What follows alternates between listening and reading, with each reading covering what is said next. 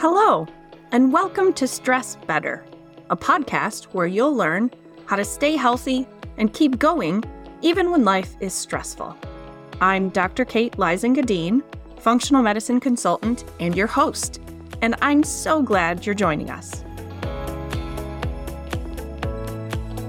You probably already know how frustrating and discouraging it can be to experience hair loss or thinning, especially as a woman. Oftentimes, when you reach out to your doctor for help, they don't have a firm diagnosis, don't seem to care about a solution, or they simply shrug and tell you, it happens. Well, in functional medicine, we want to know why it's happening and then treat it at the root cause. This is the same approach I take toward any symptom or condition, from hair loss to hot flashes to high blood pressure and beyond. And in functional medicine, we first look to the gut or digestive tract whenever we're searching for the root cause or causes of a symptom or condition. Why? Well, because the epithelial tissue or inside skin, as I like to call it, of your digestive tract has the greatest surface area in the body and therefore has the most direct interaction with the environment of any organ system. Your gut has a big job to do and lots of responsibilities beyond what you might consider digestion. Sure, one of the main roles of the gut is to break down and absorb nutrients from food, but it also houses most of your microbiome, the trillions of bacteria, fungi, archaea, viruses, phages, and protozoa that live in and on your body and whose balance can dramatically impact your health. More on that in a bit. And, most importantly for maintaining healthy hair, the internal epithelial layer is responsible for keeping bad stuff out of your body. It's a barrier that serves to distinguish friend from foe. And when the gut wall is breached, the gut signals to the immune system to take action against any invaders. What does this have to do with hair loss? One of the top root causes of hair loss and thinning is autoimmunity.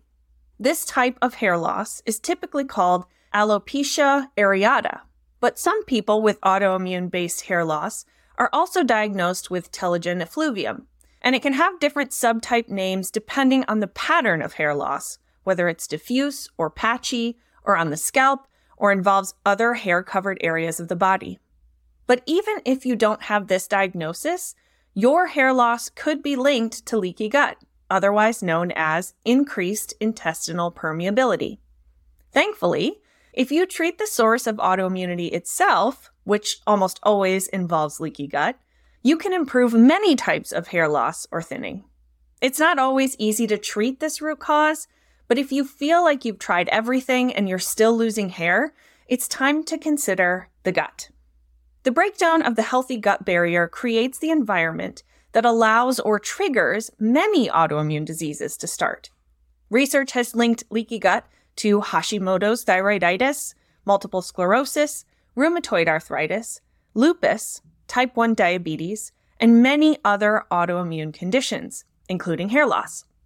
But to understand this key connection, we need to understand what leaky gut is exactly.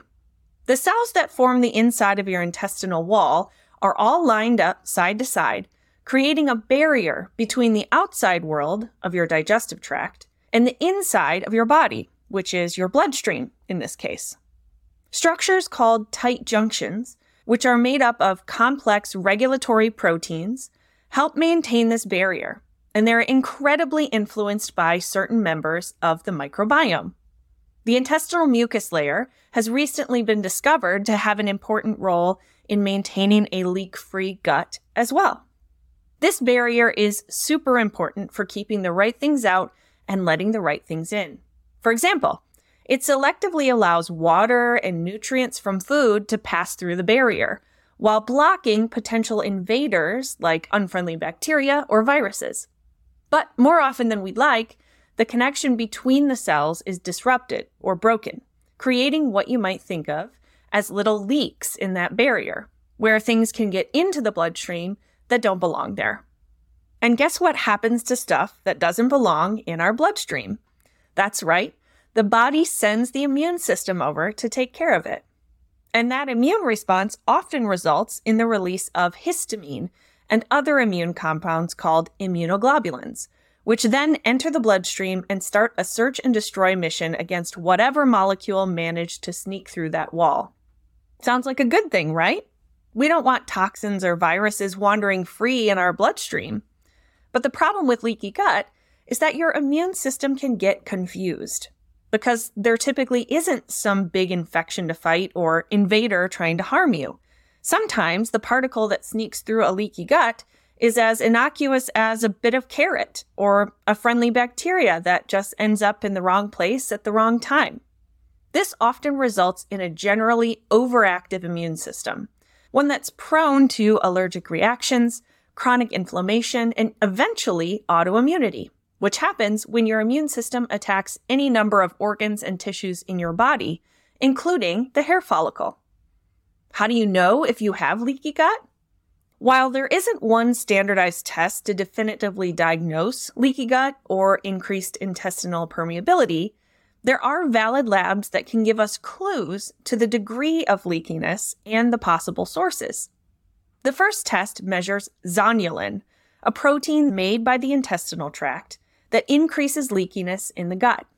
The presence of zonulin in the blood or in the stool is considered direct evidence of increased intestinal permeability.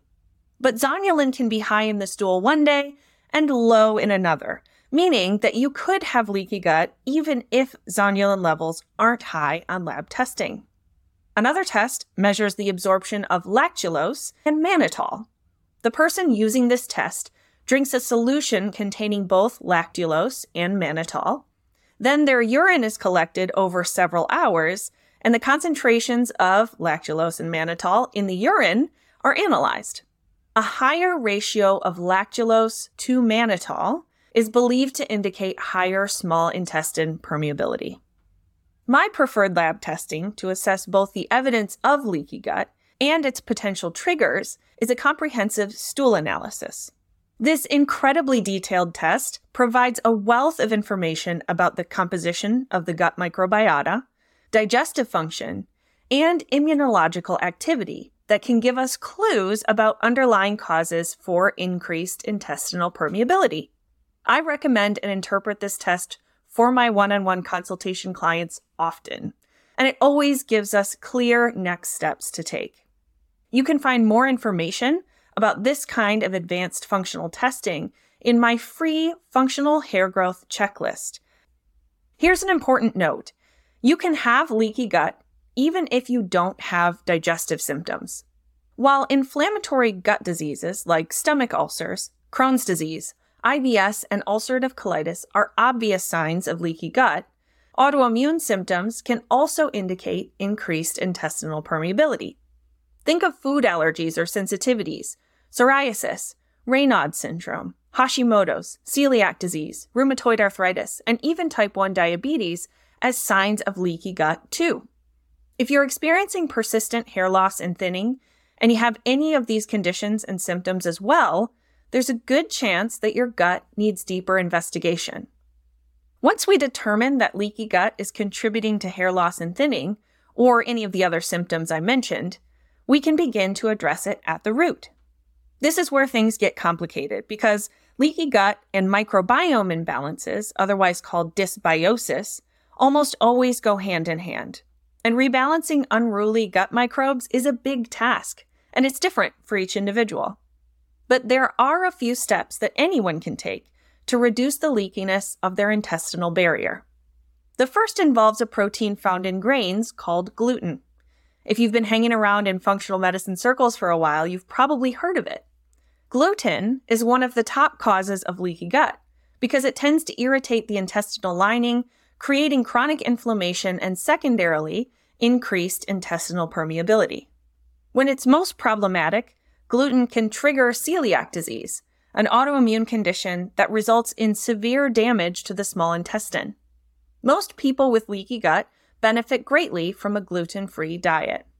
But resolving increased intestinal permeability goes beyond simply avoiding inflammatory or reactive foods. Restoring the strength of your tight junctions is also important. There are several strains of bacteria that have emerged as particularly helpful for maintaining tight junctions, including Akkermansia muciniphila and Lactobacillus salivarius UCC118. Both of these strains are available in probiotic form and have clinical research showing their role in reversing leaky gut. Immunoglobulin G, a molecule that signals for immune support, can also help heal and seal leaky gut. Researchers found that immunoglobulins bind microbes and toxins in the GI tract and eliminate them before they can trigger the immune system, which resets healthy immune tolerance and builds a stronger barrier. Depletions of zinc, a crucial micronutrient for maintaining gut integrity, can also trigger increased gut permeability. Optimal ranges for RBC zinc and other micronutrients that are involved in hair loss and thinning can be found in my hair loss deep dive tutorial. As I said at the beginning, restoring hair loss that's caused by leaky gut is an incredibly complicated process with many steps. It's easy to feel overwhelmed, and it's far from a quick fix. It can take months to years for autoimmune hair loss to regrow, even when you treat the root cause. But healing is possible, so don't give up. Leaky gut may be only one of several root causes of your hair loss and thinning. So be sure to download your free functional hair growth checklist. If you're looking for the next best step, that's a great place to start. Thanks for joining me for today's episode. Don't forget to check the show notes for more science based, actionable, functional medicine well being resources.